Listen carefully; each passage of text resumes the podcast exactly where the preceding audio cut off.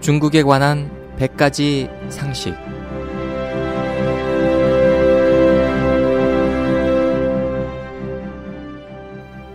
여러분 안녕하십니까? 중국에 관한 100가지 상식 홍승일입니다. 중국은 세계에서 가장 많은 인구를 지니고 있어 늘 큰 시장으로 여겨집니다. 이 점은 누가 집권하거나 혹은 어느 당이 정권을 잡았다고 해서 변하지 않습니다. 그러나 중국 인구가 세계 1위를 차지한다면 경제 생산은 적어도 세계 4위 내지 7위를 차지해야 합니다. 하지만 중국의 1인당 GDP는 너무 낮아 겨우 세계 100위권에 자리 잡고 있으니 큰 시장의 효과가 거의 없는 셈입니다. 중공 당국은 큰 시장을 미끼로 대량의 외국 자본을 끌어들였습니다. 그리고 큰 시장이란 팻말로 경제 실력을 과장하고 또 큰 시장을 간판으로 허망한 전도를 내세워 많은 중국 백성들을 현혹시켰습니다. 하지만 오늘날 큰 시장의 두 가지 장점이 급속히 사라지고 있습니다.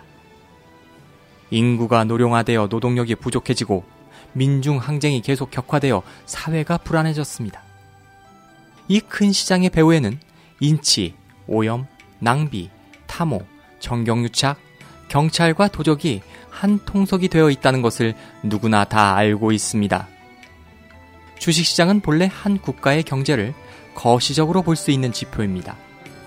그러나 중국에서는 흑막에 싸인 거래, 규정을 위반한 조작으로 인해 주식시장의 등락폭이 크며 도대체 종잡을 수 없습니다. 정경유착으로 종종 주식 가격을 크게 끌어올려 대량의 자금을 흡수한 후 갑자기 주식이 폭락해 장기간 하락 장세에 진입합니다. 때문에 어느 나라의 주식시장도 중국의 주식시장처럼 거시 경제 지표와 어긋나는 곳은 없습니다. 한마디로 말해 주식시장이 아니라 도박장입니다. 국내 경제학자들도 중국의 주식시장이 도박장보다 못하다고 단언할 정도입니다. 왜냐하면 도박장이라고 해도 공개적이고 투명한 게임 규칙이 있어야 하지만 중국의 주식시장은 거의 규칙이 없거나 일부 최소한의 규칙마저도 지켜지지 않기 때문입니다. 파산에 직면한 기업을 억지로 상장시켜 대량의 쓰레기 주식을 발행하여 수많은 개인 투자자들에게 손해를 주는데 이런 사례는 대부분 정부의 행위입니다. 중국의 주식시장은 바로 중국 전체 시장의 모습을 축소한 것입니다.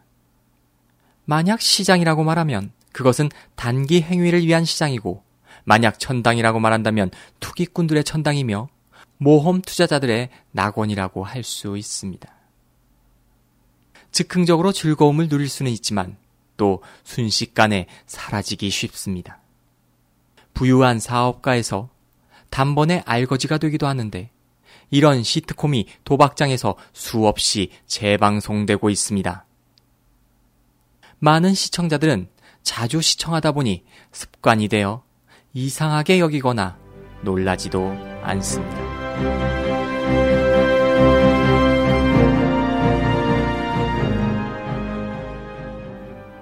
지금까지 홍슬이었습니다.